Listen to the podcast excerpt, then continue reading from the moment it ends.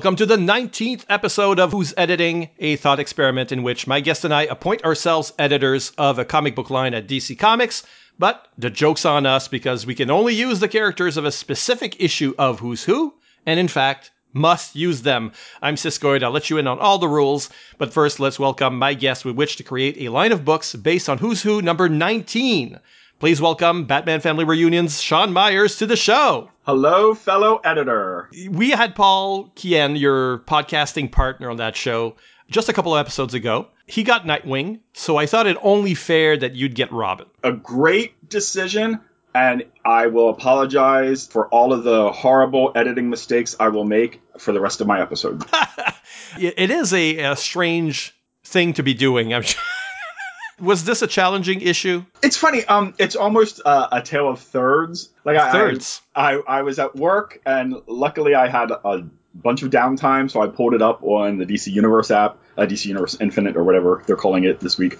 Made a list of all of the characters. Uh, did about a third of them, like right off the bat. Like, what's my first thought? This is it. Then the next third, I kind of like mulled over a little bit, maybe for like like an hour or so. And then that last third, man, that took me like uh, probably up until 10 minutes ago. and and I'll admit right now, and I'll tell you when I get there, there's one that just is really not great.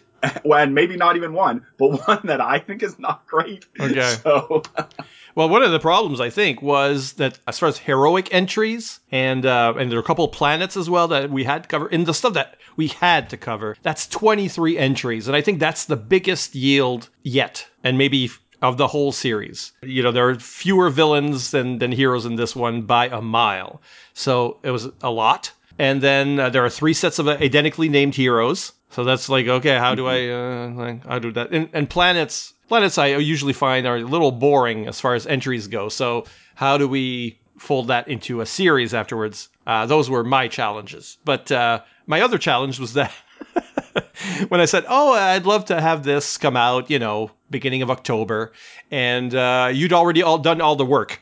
So I'm like, uh, "All right, let me get to this in the next four or five days, hack it out." Uh, so that I had like a time pressure uh, on this one, which probably helped I pretty much like thought, well, what does this make me think of? And I'm actually surprised because generally I am very like superhero comics, you know, straight out, you know, capes and tight secret identities, that kind of thing. And I'm amazed at myself at how maybe not far that ventures, but some of mine surprised me by how much they're not regular superhero stories. Interesting. So before we get into those strategies, let me just give the folks out there uh, one more time the rules that each episode of Who's Editing goes by. Our line of books must include a monthly series for every hero character or team featured, as well as any non HQ location. We can give a villain or other entry their own series if absolutely necessary, if we feel the need to, but uh, we can only name a single villain from the issue to receive that honor. Imagine we're coming back from some crisis or other, so we can reboot characters or use any continuities version. It's really up to us what we do with them. Titles don't have to match the entries either. Note that we are each pitching our own ideas, so we'll sort of end up with two possible lines of books. Uh, listeners, you decide which books you'd actually want to read, and we'll actually play that game too as we'll have enough money to buy one title from the other editor's line. I'll be taking notes and we'll be do, doing that at the end. So, Sean, did you have a strategy going into this at all? yes. My, my strategy is I don't like the term cheating. I prefer to think of it as using my imagination to go beyond the preset boundaries. Okay.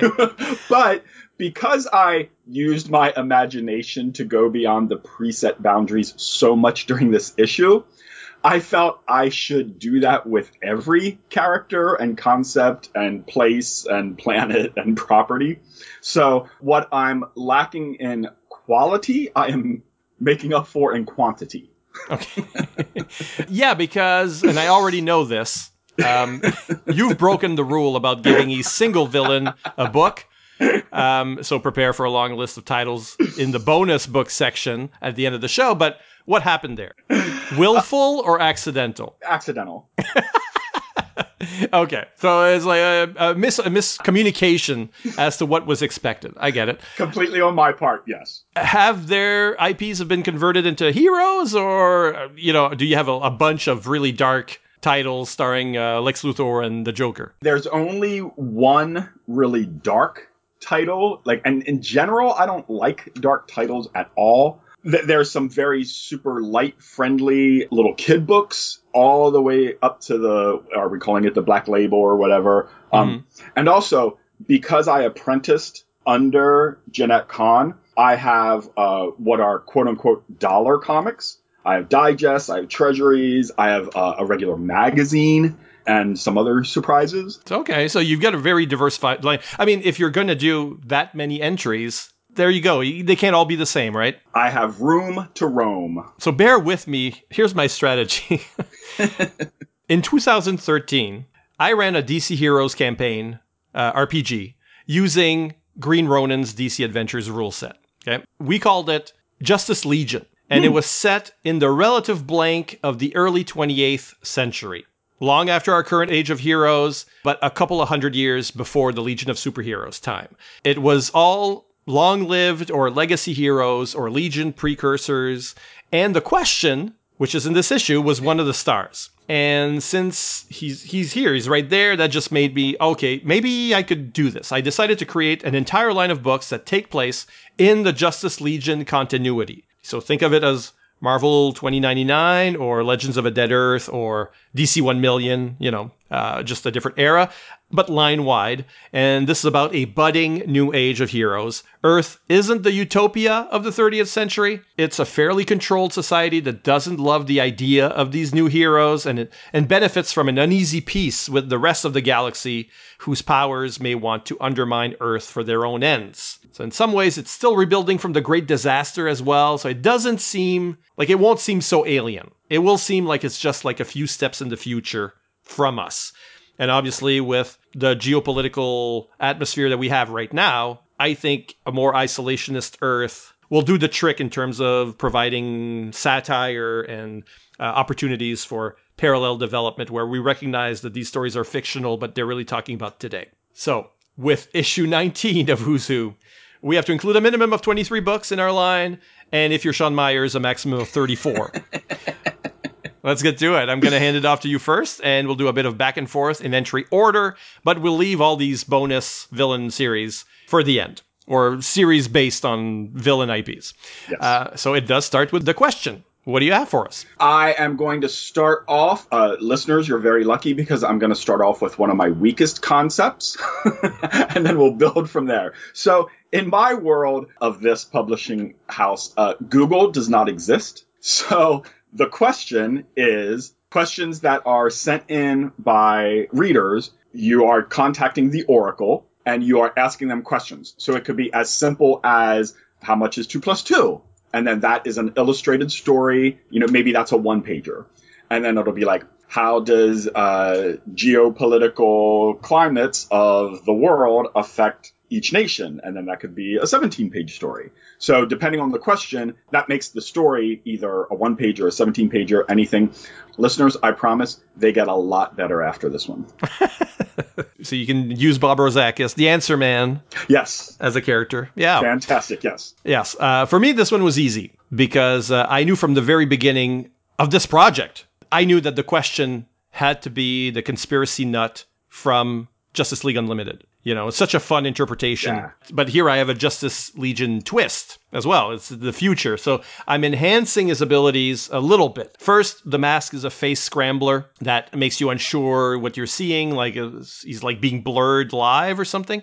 And second, he has an actual power, a sixth sense that makes those crazy connections true a good part of the time. In, in my game, the player would say something outlandish like connect the Girl Scouts with uh, the Illuminati or something, and then he'd roll to see if the power worked, and then I, or I would do so secretly, and then say, well, okay, I guess I gotta insert these Scout girls so uh, into the story. But in the series, other characters might think he's insane, but he turns out to be right, you know.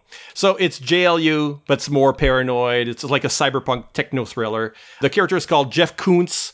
Uh, the Jeff is a homage to the actor. And he's not a direct descendant of Vic Sage, so but he is based out of Hub City, because the name, the name is great for being the center of a web of conspiracies. So I felt like everything that the JLU was doing kind of really fit that concept, like Hub City and all the names. So, um, so that's my question. Quicksilver is next, and uh, this one, um, the book is called Max Mercury, and he's the same guy we remember from Flash and Impulse.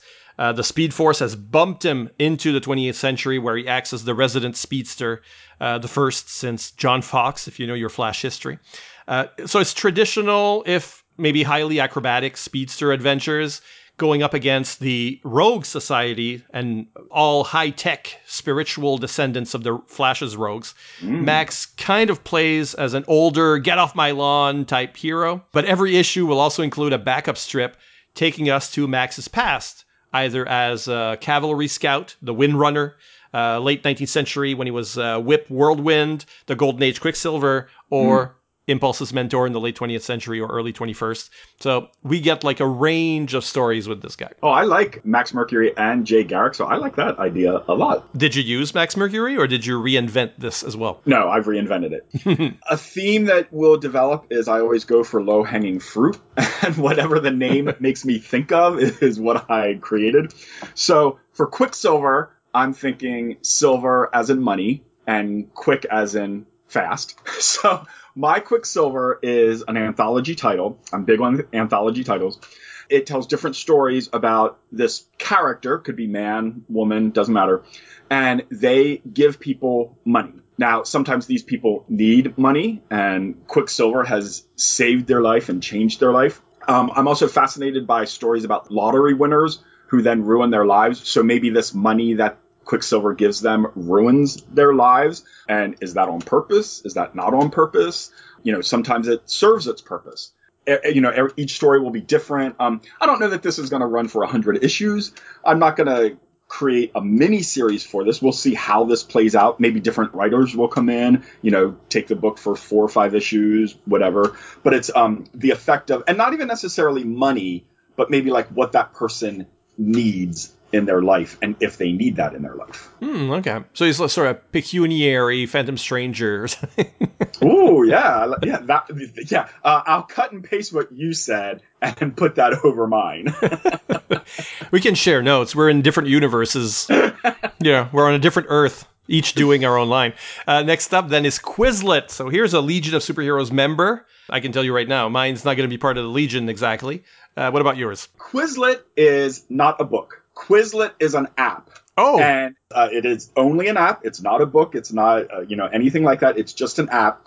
And there are actually three components to this app, and two of those components we'll talk about later. But Quislet is the main part. So you download the Quislet app. It starts you off, and it's trivia. And it's trivia about my DC universe. So, you know, you'll get a question about the question. You'll get a question about Quicksilver. You'll get a question about Qward. And depending on what happens in your quiz, you may or may not go on to perhaps to other things that we will get to later. Okay. Intriguing. I love that you live in a universe where there's no Google, but there are apps. it's weird what's happened. Who has affected our time stream like this? For me, uh, I wanted to pay homage to the Justice Legion from my role playing game at some point. And this is it. So some of its members uh, will star in a book I call Legion Lost. Justice Legion, Legion Superior, it's all the same.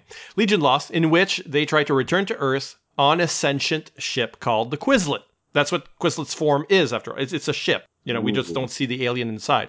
The Quislet is captained by Gordy West, Wally West's descendant, who is kind mm. of a Buck Rogers type with very slight speed powers.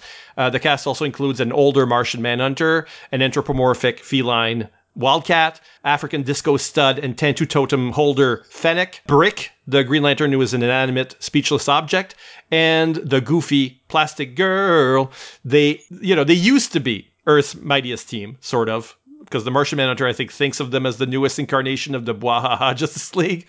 but they got trapped at the back end of a wormhole. Now they're having cool cosmic adventures, uh, leaving Earth to the newer crop of heroes. And yes, these were all player characters in my game. There was no room for them elsewhere, so I just put them all on the same ship. Next up, Qward. As I've just mentioned, Earth has lost its Green Lantern, but there are very few around in the future anyway, so not very member- many members of the other corps uh, absolutely no Dark Stars. Their replacements are the Thunderers of Qward, whose society has progressed since the Anti Monitor's death. And in the past hundred years, they've sent a, a number of ambassadorial heroes to the positive universe to make amends for what the antimatter world did in the past. In the Thunderer series, we follow the adventures of Earth's Thunderer, Quiline, a young woman out to prove herself, but it's hard to do good when everyone hates you on sight. Is the public's feelings about Qwardians going to spark the antimatter in her heart? Initially, her only supporting cast is something called the Monitor, is at the end of the dimensional phone that directs her missions, records her testimonials. But I think the more friends she makes here, the less she'll need the Monitor, and then perhaps even realize it's not playing fair with her. Maybe a mystery somewhere in there. Ooh, that's I like that idea a lot. So my Qward is the first quote unquote dollar comics. But of course, it's not dollar comics because a dollar can't buy anything. So these are renamed dynamic comics, but they're still like the size and dimension, page count of the original dollar comics.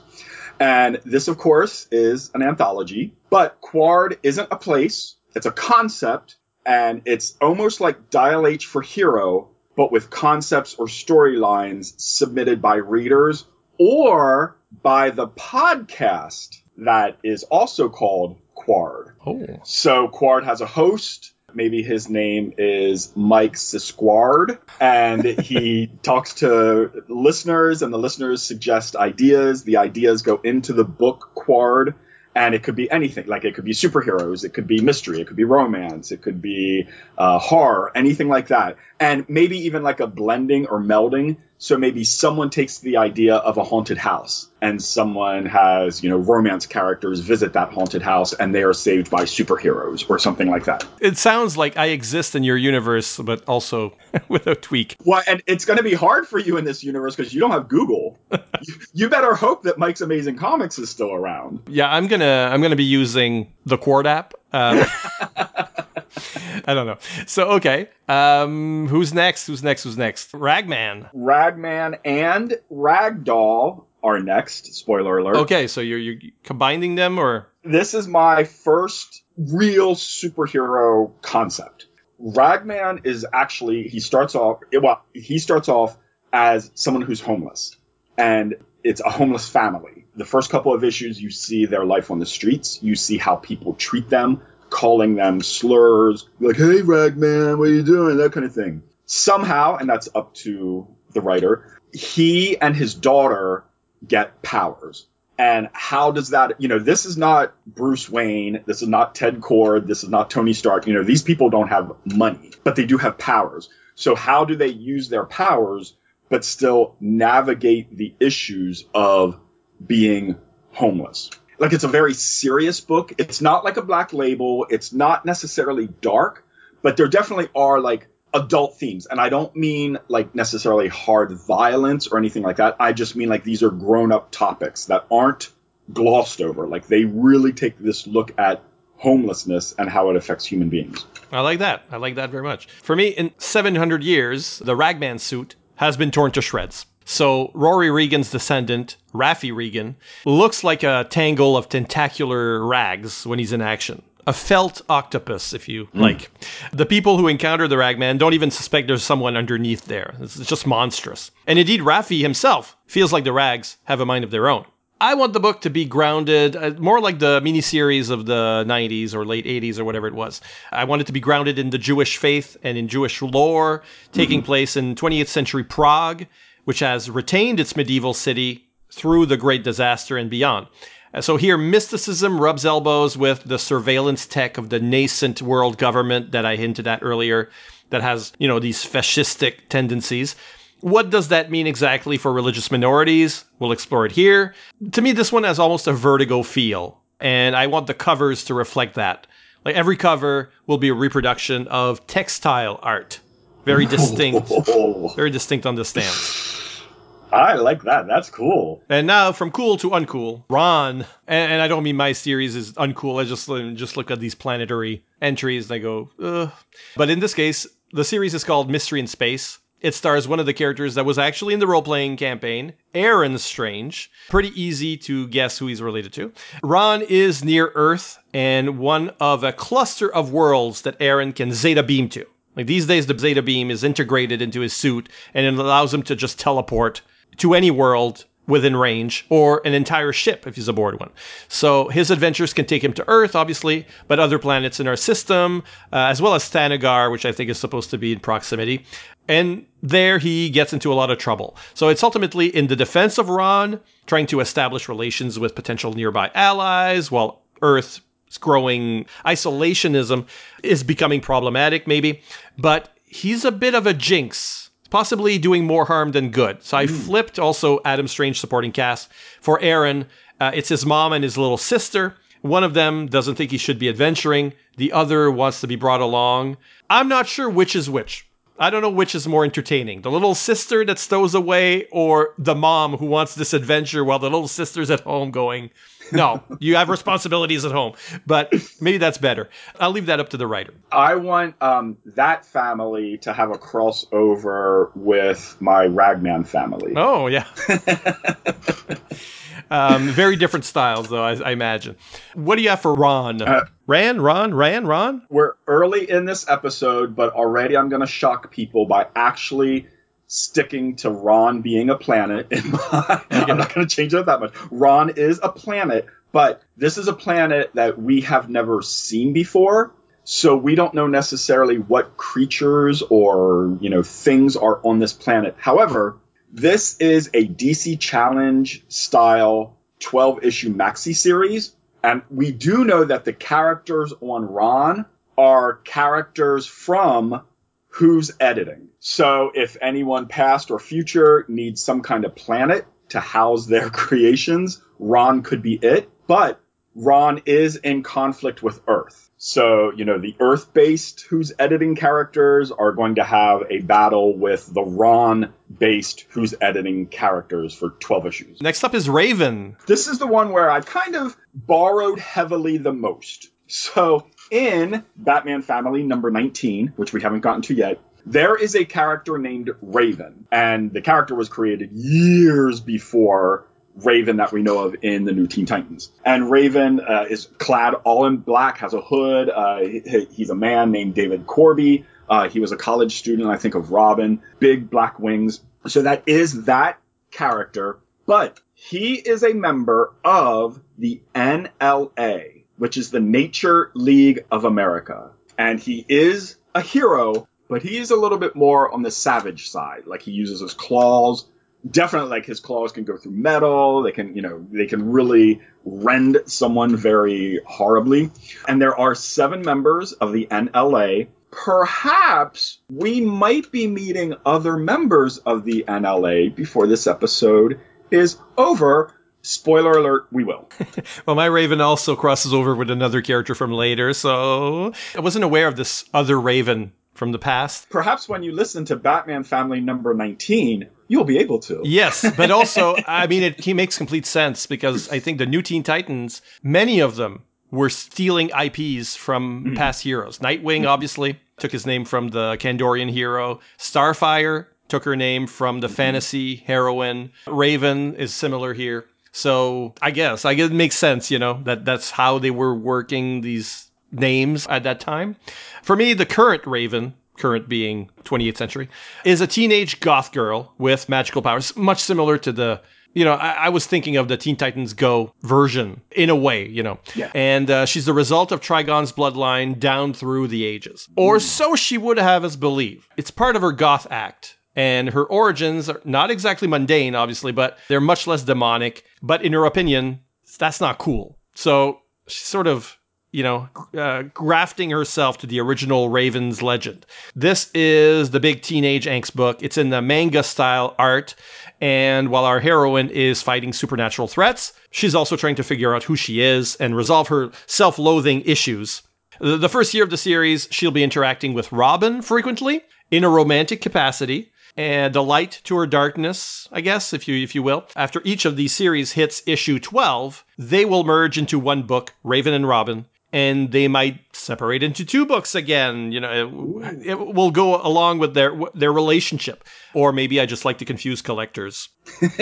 At least they're both our characters. You know, they're, That'll make it easier in the long box. yeah, exactly. Next up, the Ray. I um I took a page from you on this one because I only just stole the name. so I wanted this uh, future to have someone patrolling the oceans. And that's the Ray. So think Ooh, Manta, yeah. Stingray, you know. He is in fact descended from Black Manta, and that means also the current Aqualad, Aquaman. And he's an Avenger of the Seas, a waterproof punisher who violently takes care of polluters, of pirates, of aggressor militaries. Because, see, in the 28th century, Atlantis has seen better days, and there are very few pockets of water that are still safe to live in on account of pollution, mutations, poaching of the undersea kingdoms, riches. Technology has made it way too easy for landlubbers to get to it. So there's a threat from above. So Atlantean refugees need a hero who is as dark as the deepest trench. Though one day he hopes to throw off the costume and its barbed tail and become anonymous in the new kingdom he's helping to build. So there's a bit of a Battlestar Galactica vibe in there as well. Atlantis searches for a new home, but this is the darkest series I have in terms of uh, violence and whatnot. It's not the type of stuff I love to read, but I feel it has a place in my in my line. Ooh, fantastic. My Ray is not the Ray, it is Ray. And this is a normal person in the DCU. So, and we are looking at things that happen in my DCU through the lens of a completely normal person. So it's not even like a Lois Lane or Jimmy Olsen. Like Ray, you know, as far as we know, doesn't even, you know, have someone in their life who is secretly a hero or a villain or anything. This is just a normal person. And th- this is really heavily borrowed from Marvel's, where you have um, the photographer and Kingdom Come, where you have like just that normal observer. But definitely, like, we are looking at events that have happened in DCU through this normal lens. So the DCU does exist. Yeah, even, even though I have not mentioned it really so much, I promise it's there. I guess my, my line, they don't like my books, so they're just on the fringe. You, yeah, you have your own imprint, and then I guess, yeah. and then somebody else is writing Batman. You know. yeah. Next up, and better be careful here. Red Bee. Red Bee. Okay, my Red Bee is a member of the Nature League of America. Perhaps you will see, you know, a thread that's coming through the NLA. And again, Red Bee could be male, female, any gender representation, could be any nationality, anything at all. But this Red Bee is a savage poison expert. And the reason that is, is because I am allergic to bee stings. I won't die, but if I get stung by a bee, wherever I'm stung swells up tremendously, probably for like three or four days. Now it can take my mom out. So this, like, I understand bee venom and what it can do. So even though this person is a hero, they do use poison. Now, you know, they can use a drop of poison and just maybe, you know, make your leg weak so you can't stand on it. But, you know, what would happen if that hero, you know, either accidentally or maybe turns against the NLA? Perhaps we'll see in issue number 17. We already know the arc. Dark B. Yeah, okay. I, I like that you have a series that's really based on your trauma. I think that's I think that's important. I'm Tom King. Uh, yeah, so my red bee, well, future or not, I want the red bee to be much the same. Same retro outfit, the trained bees, the star, his star insect, Michael, all of that. he just operates in the future. That's all. The red bee, I said be careful because it, he's a network favorite. I, maybe just Shagg and I, but he's, he's a network favorite. He's a personal favorite. So I want to do right by him. Every appearance beyond his death in All Star Squadron has been comedic, if not outright mockery. I want him to be played straight. Basically, yes, everyone thinks he's a joke, but they're underestimating him. He not only comes out on top, he's never surprised that he has, in the least. He's cool, he's slick, he's highly competent against all odds. I want to make the Red Bee a contender. Now's his chance. All right, Red Star. Really, I'm playing fast and loose with this one. You, you'll forgive me because that's what you've been doing all along. That's nothing compared to mine. So instead of Red Star, the series is called Red Sun and is grabbing the popular Elseworlds IP to present a Soviet Superman descended from the Kents because yes, in the future, a Soviet Union has risen again and is one of the major powers that's it's actually refusing to join the world government. It doesn't mean things are good there because the country is blockaded by the rest of the world to force them to get with the program.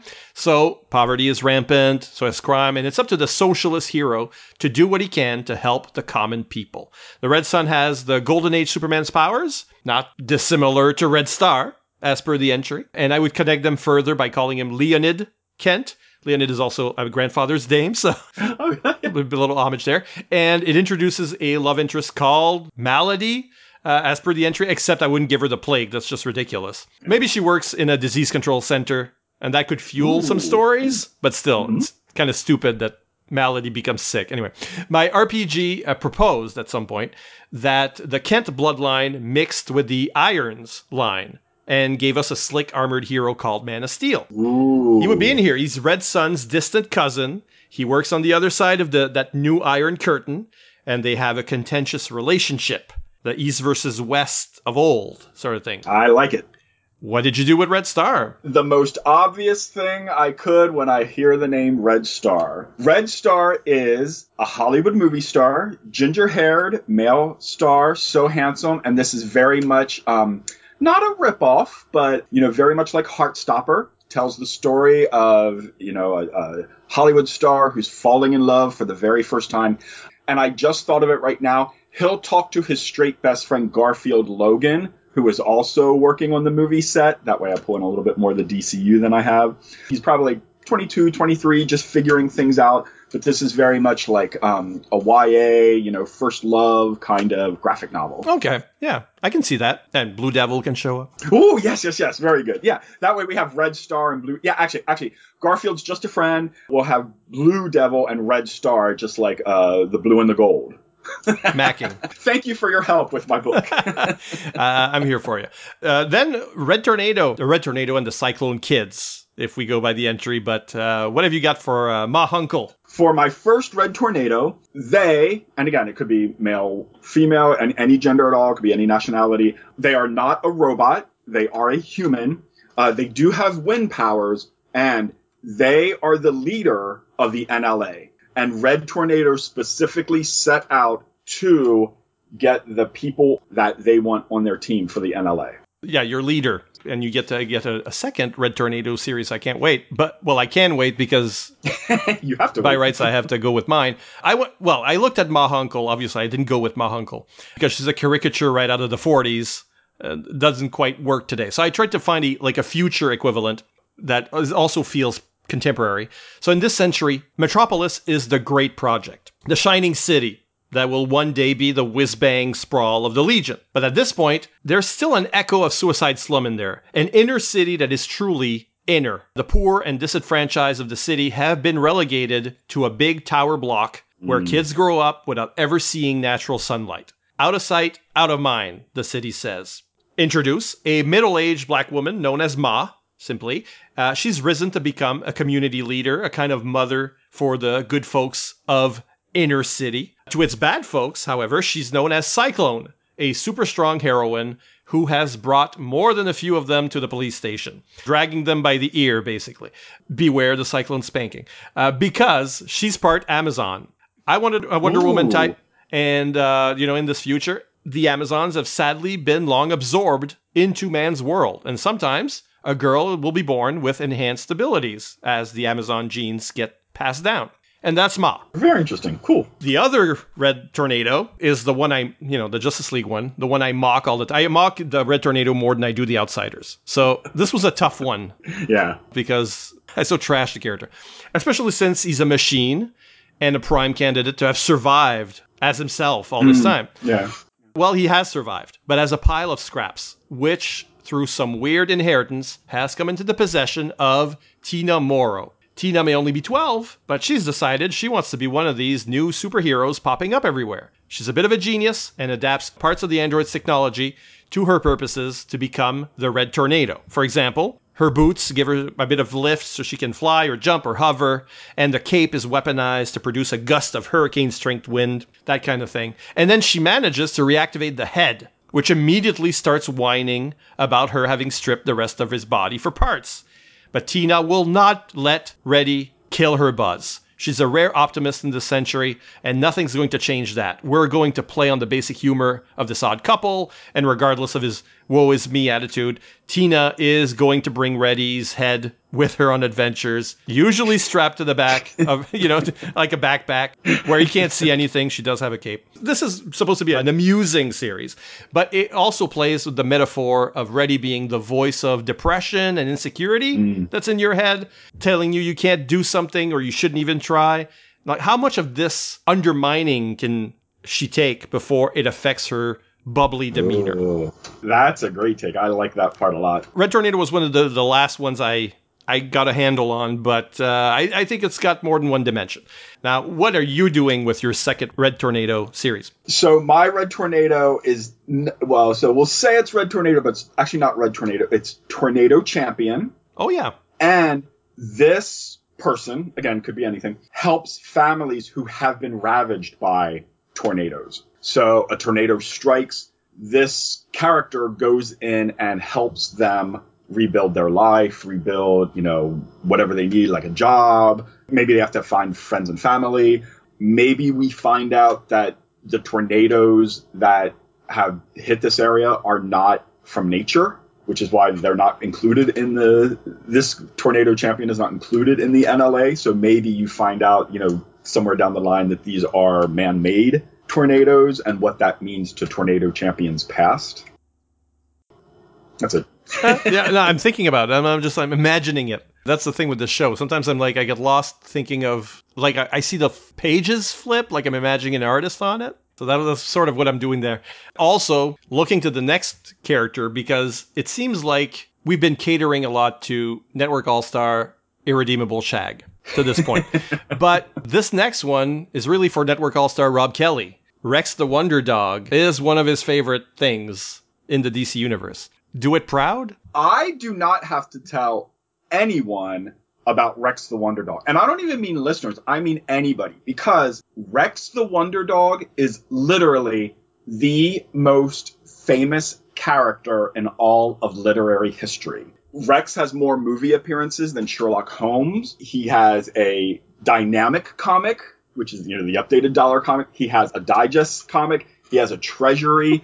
he has 17 movies and they're still going strong. Rex the Wonder Dog is absolute the star not only of the DCU but of pop culture and like think whoever Mickey Mouse, Bugs Bunny, whatever. There are fast food chains that have been licensed to Rex the Wonder Dog. Everything like whatever licensed character merchandise you have, there's a Rex the Wonder Dog. He is the star of not only America but the world. Everybody loves Rex the Wonder Dog and cannot get enough. Now, all of the stories are exactly the same,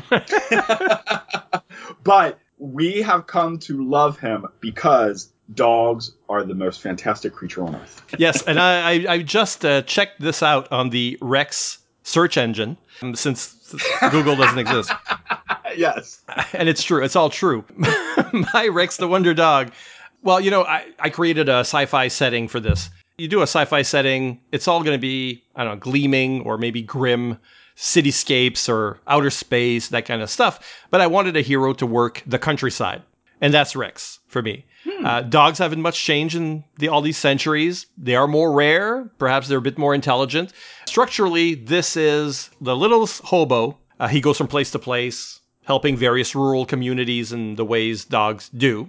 In terms of storytelling, I want the dog's perspective as much as possible. So scenes with Rex are playing like, um, well, like Lucky the Pizza Dog sequences in the Fraction and Aja Hawkeye. Yeah. A lot of pictures in the thought balloons. When humans speak, there are only a few decipherable words because Rex doesn't understand everything.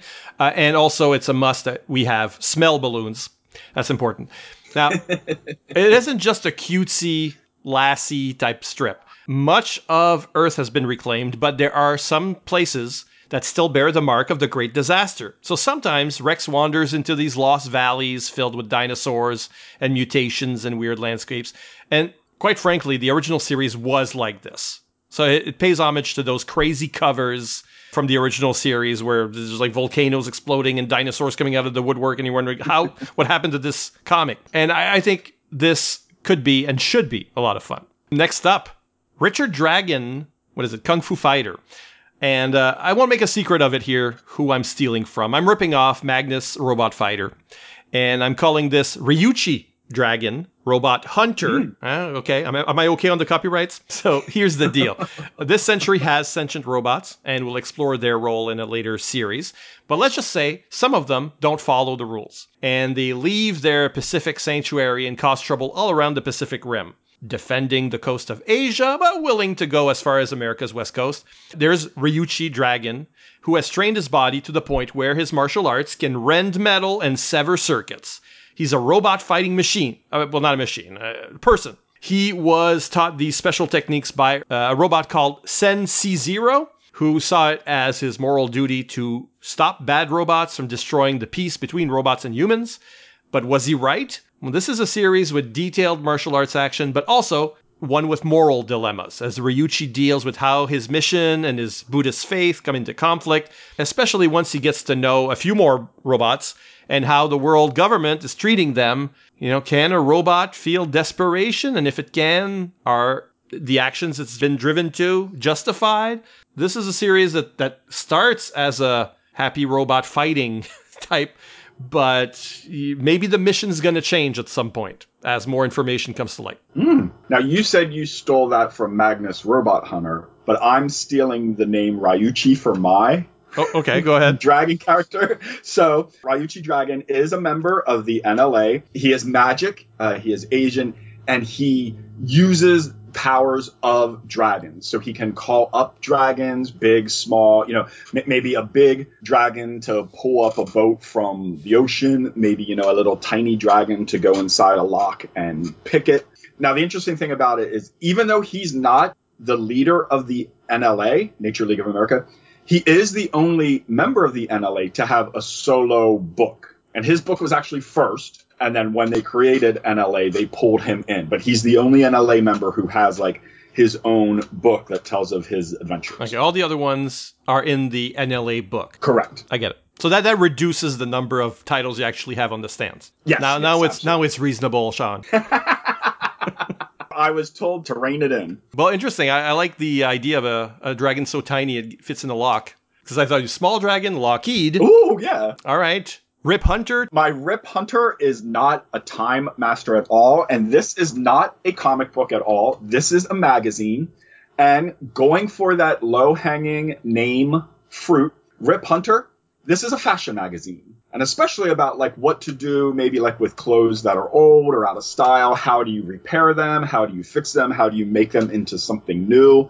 I don't know that this is going to be a super popular seller, but I wanted something a little bit different. I wanted a magazine, a very high gloss, fashion, that kind of thing. So that is Rip Hunter. I did go with the time machine stuff. This is the one series that doesn't spend all its time in the 28th century.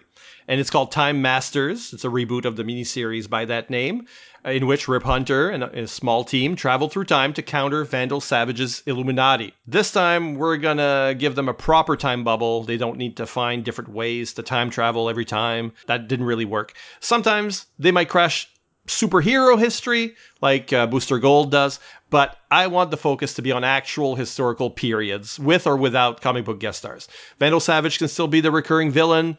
I would keep Jeffrey Smith and Bonnie and Corky Baxter in the team, uh, which they were in that series. They're obvious analogs of Ben Grimm and Sue and Johnny Storm to Rip's Reed Richards. I, I don't think I'd ever noticed that until reading it this time. But I would add, not Booster, I would add Michelle Carter, Booster's sister. That's Rip's young aunt who was saved from her death by temporal shenanigans and is now on the team secretly, you know, avoiding her fate. I love Vandal Savage, so that's that's a contender. It, it could have been Ra's al Ghul who's actually in this Mm-hmm. because he's also long lived, but uh, you know, Vandal Savage has been around longer, so I think he still works. Turn the page. Robin. Robin 1. We got 2 Robins to cover. Here's what I did. I mean, I, here I'm pleasing myself more than anyone. You know how Superman spent time in the 30th century as Superboy?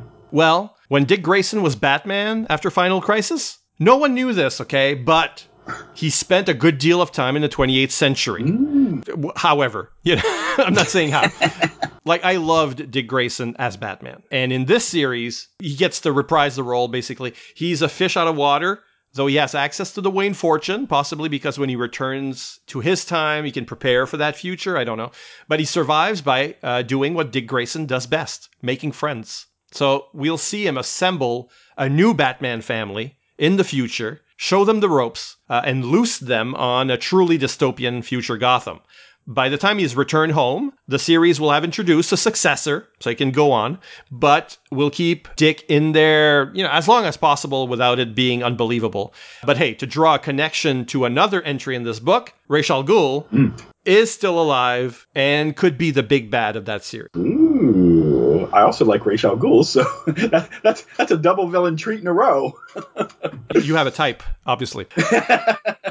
I need a man that lasts. So what do you do with uh, well one of your Robin books? So my first Robin is uh, a member, of course, of the NLA, all time Right. into that nature. Um, but this definitely, and this is not a necessarily new take, but it definitely is leaning into the Robin Hood. So he was a criminal. He's reformed. And you never ever get the sense that he is going to go back to crime. Like he is truly repentant. He's truly remorseful about the things that he has done in the past. Nothing as bad as murder, but like he was a bad egg, you know, and he is spending the rest of his days not only proving that like he has changed, but being an example for people to change and reaching out to people who want to change. Now, sometimes that means like people, you know, try to fool him and act like they're going to change, maybe to get like secrets to the NLA or something like that. You never ever think, oh, you know, he's going to turn, you know, he's going to go back to his ways eventually. It's not that. It's really trying to show that people can change their ways for the better. Okay, that's a good lesson from any Robin. I feel like you know that fits the the tone of the character, even though you've, you've changed them a lot. What do you do with your second Robin? Second Robin. No, no, no, no, no. Two Robins weren't enough, so they're going to be three. So my next title is called Robin and Robin. And because Robin can be any gendered name, this is a couple. And this is basically like an Archie comic. Now, it is part of my treasury line. So, you know, big, big art. Um, and it will appeal to kids.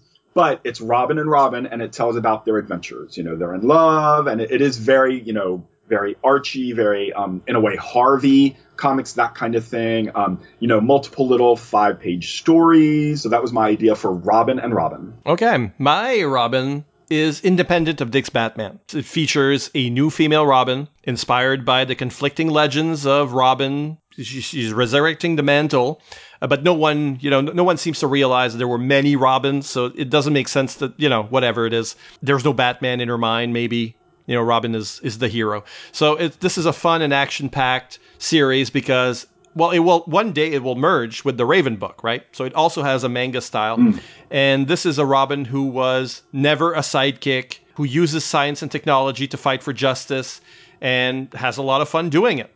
A Robin who can fly, who has a sense of humor and a feel for poetic justice, who loves to trick out cool vehicles and build non lethal weapons and give black eyes in equal measure to criminals and nasty corporate rent a cops. Hmm. It's a little bit like when Superboy, you know, the Legion based itself on the on Superboy. It's like, well, dudes, don't you mean Superman? But it's just like maybe they had like a muddled history. Hmm.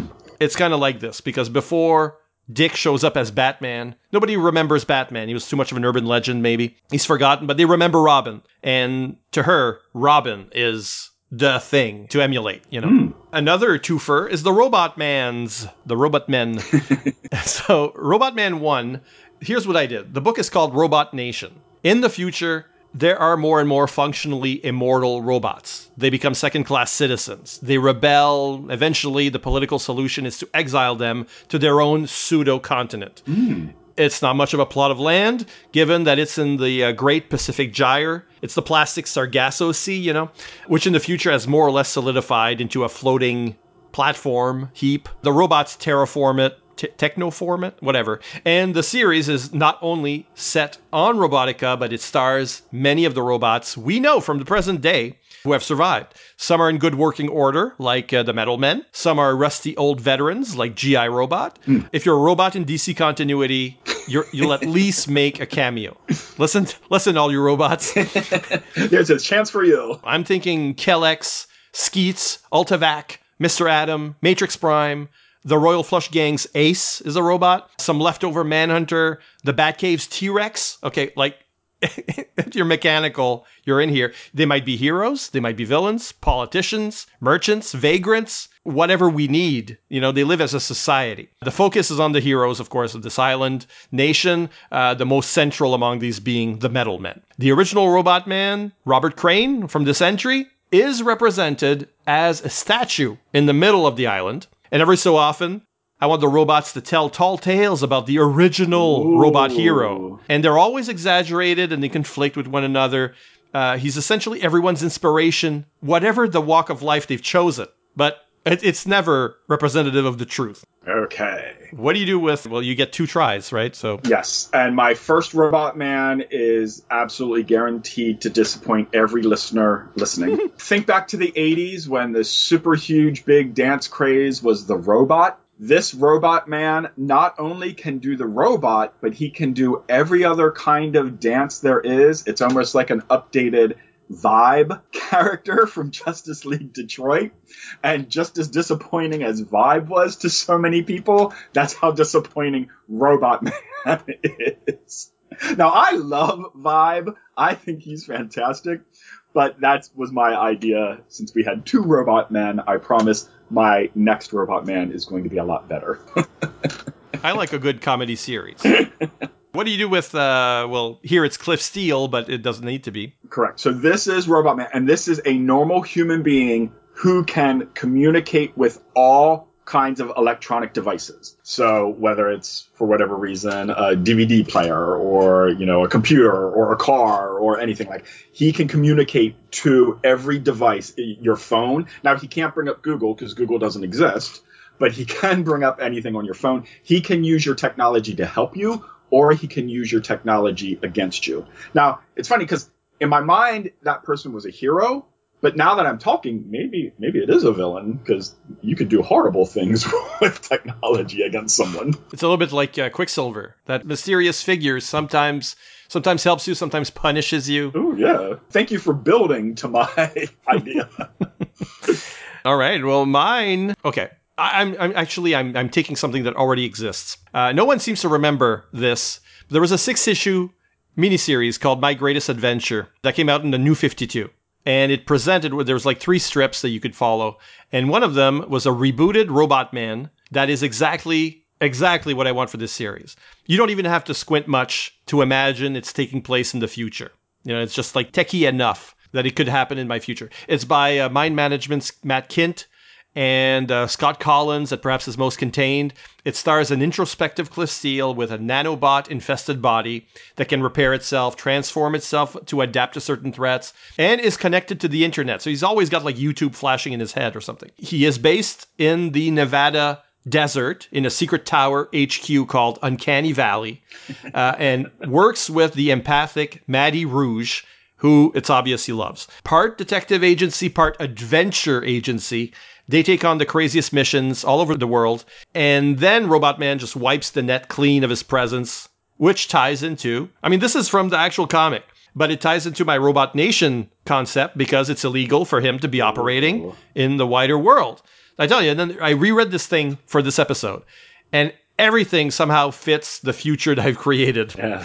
so, uh, so basically, just I just wanted this version. As much as I love Cliff Steele in Doom Patrol and you know in the original comics, I still thought, wow, this is like the the best or maybe the only reboot from the New Fifty Two that I I feel is has legs. Uh, and then they did nothing with it. I will do something with it. that is my vow. then uh, next up is Rose Rosen the Thorn. Two, two is the hero in this case. I, I know you, you, you've, I'm sure, I'm sure you've repurposed the other one. Yep. But uh, Rosen the Thorn, the heroic one.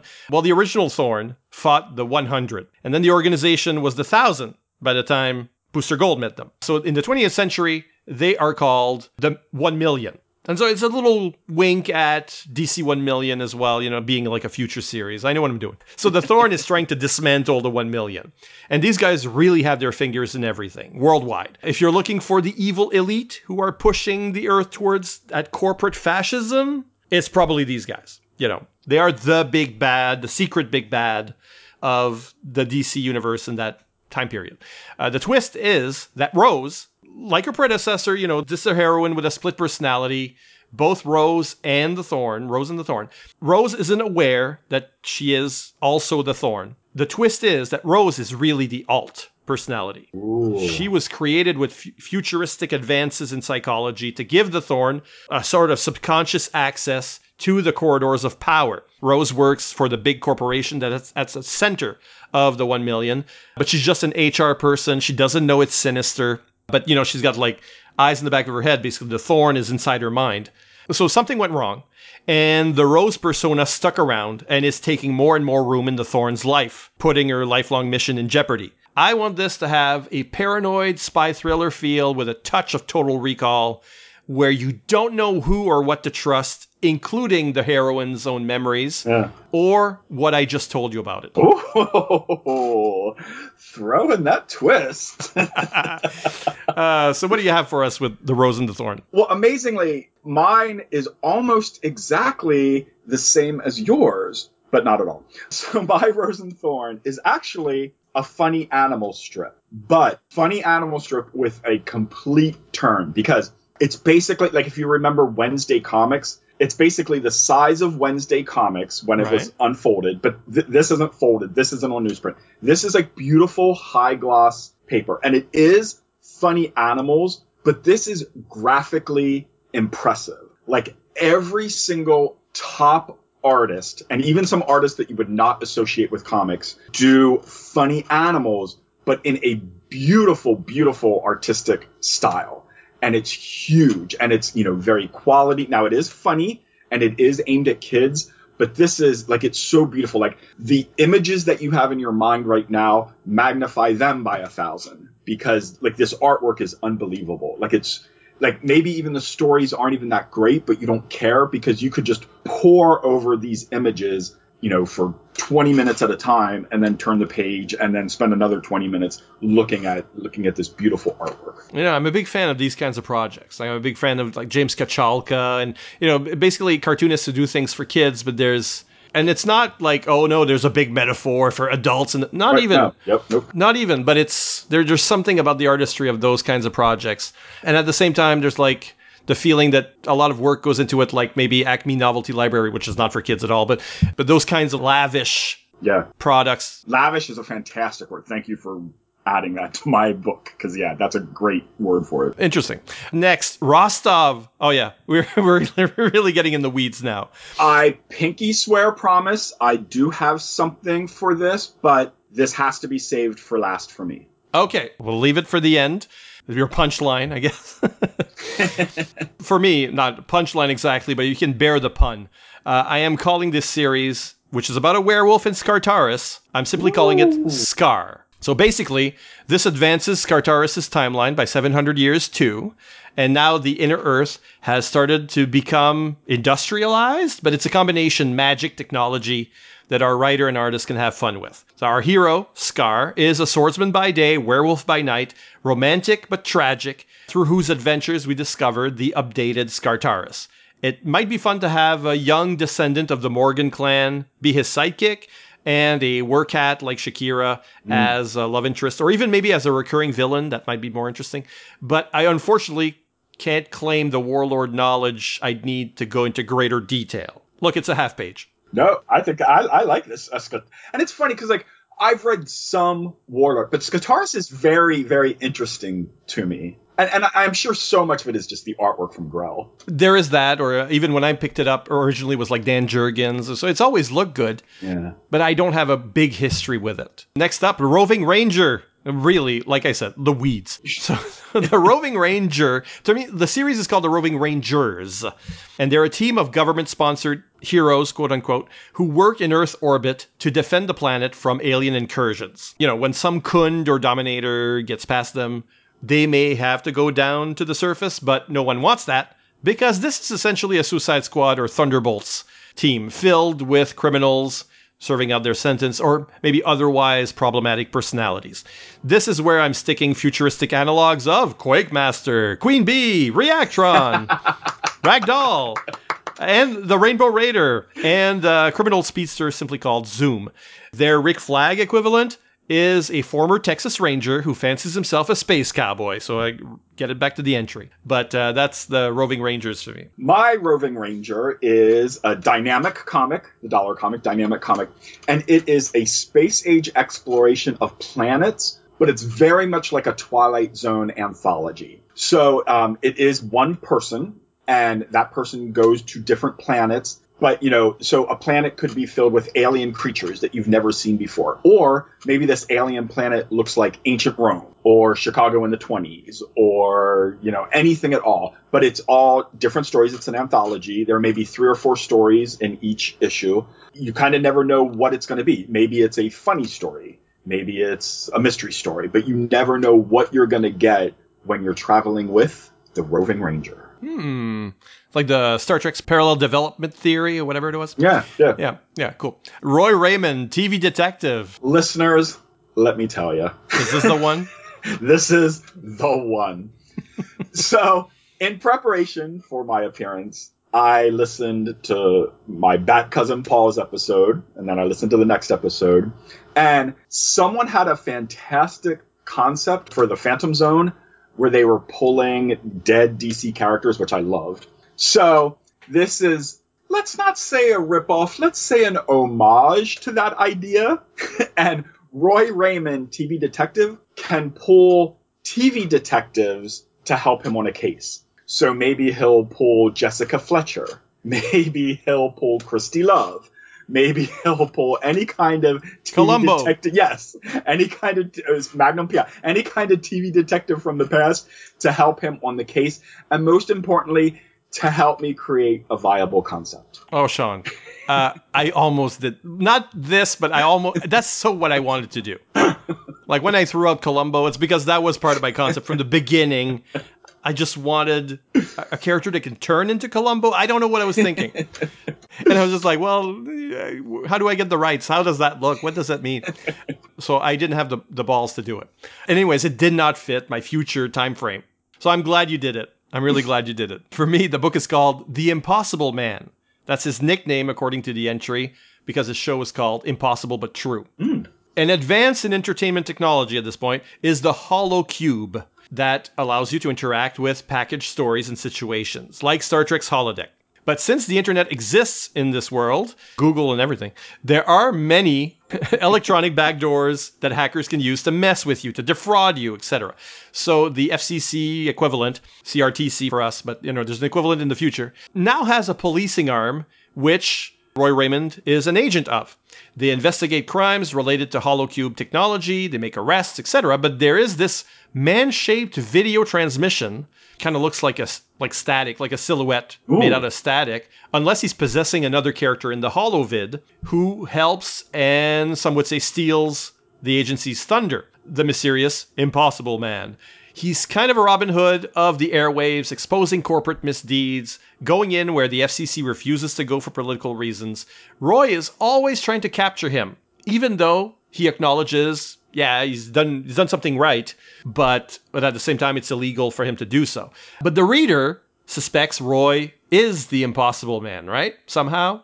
And maybe he is. We play on this mystery for as long as possible, and I I don't want to give any answers here because it doesn't matter because it's it's fake. But but I, I came up with many fun answers that would have shaken up the status quo after a time. There are many possible answers to this question. Anyway, that's my Roy Raymond, which brings us to the bonus series. My ideas for these we don't want anyone to have to go through a 14 hour episode like Shagg talking about V. So we can really just whip these out, you know, one sentence, two sentences to get all the listeners done with this episode. Right. Mine, I just have one, anyways, because I've listed everybody. Right, I followed your lead. I included every character uh, in the issue of Who's Who in one series or another. I left out two. Okay. Here they are. So this is for supermarkets, bookstores, toy stores, that kind of place. We are putting out a quarterly, oversized combination comic activity book called Puzzler v Riddler, Ooh. where I guess future versions of these characters meet and brag about their schemes against Man of Steel and the new Batman family, incorporating various puzzles, games, pull out cardboard construction projects, etc. The conceit of the stories inside is that the heroes had to solve this problem to proceed. So it's the readers doing the work, basically. And it's the kind of thing you hand to your kid while you're on vacation somewhere. So we sell them as books with a longer shelf life. And now I think I've covered everyone in some way. So take us home. Okay. Well, first of all, I swear, listeners, we did not plan this. But Okay, so you have something like this. your puzzler and riddler, and you talked about a grocery store. My puzzler and riddler are combined, and then the next thing goes into a grocery store. So that is fantastic. And I swear we didn't plan this. So earlier I talked about Quizlet, which is the app, and that's level one. Level two is Puzzler, which is questions about the DC universe, kind of more so the DC universe as it was. And then Riddler is questions about who's editing. So that was my idea for the all three levels of an app. But my next one is Quake Master. And I don't know if anyone remembers this, but uh, there used to be two cereals, Quisp and Quake. And this Quake Master is a digest that's sealed to a cereal box that you get at a grocery store. And I can't believe that you brought that up. So I like your idea much, much better, but mine, mine was a digest about Quake Master. The next one is Queen Bee. And that is um, a series of books based on Beyonce albums because Beyonce is Queen Bee.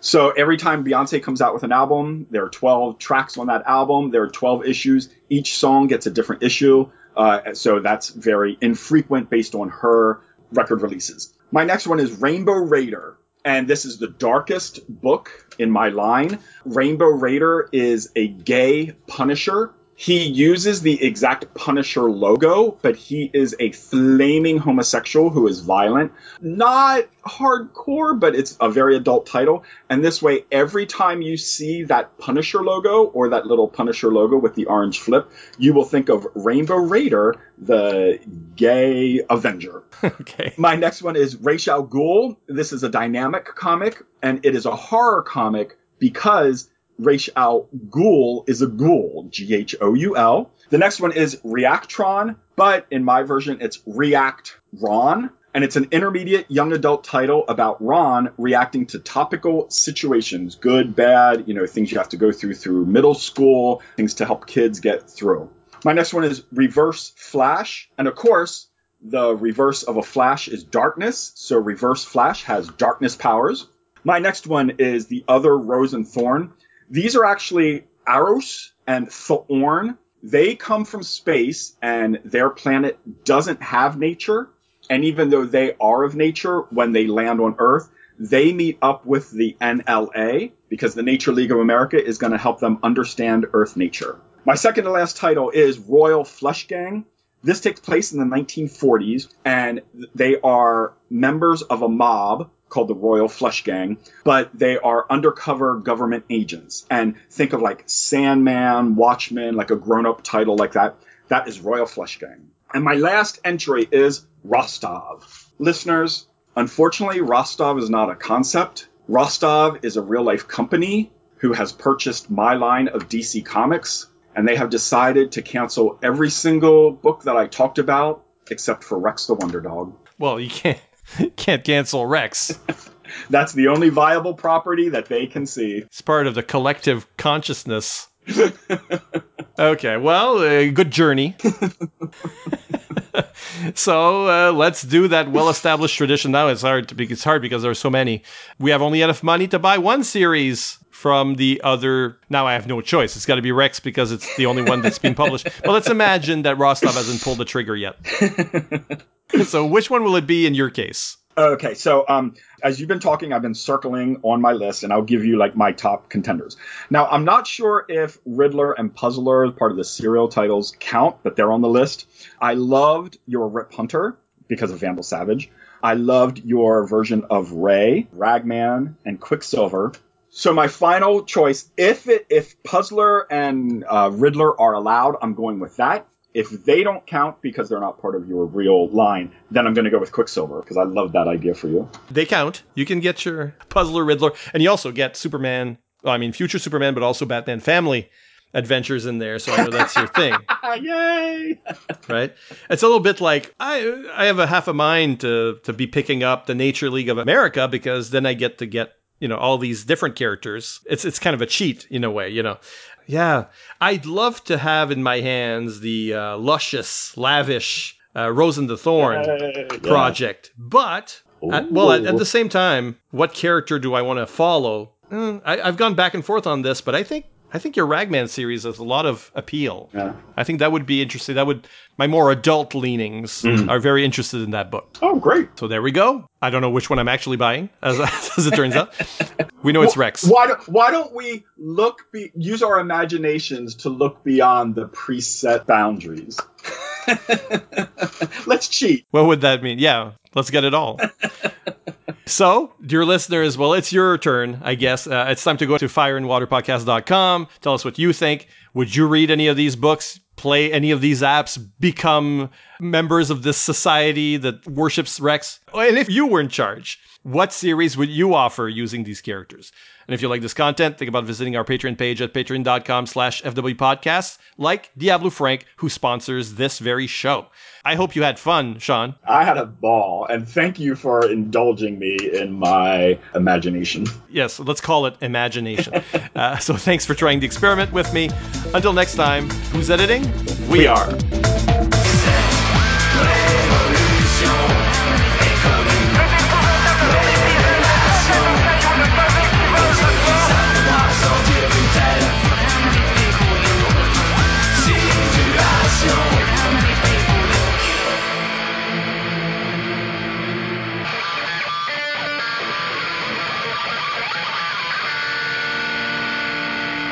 This little working class circus kid who's totally cocky. Batman is suddenly, wait a minute, this this is the kid that died in me. You're gonna make me cry.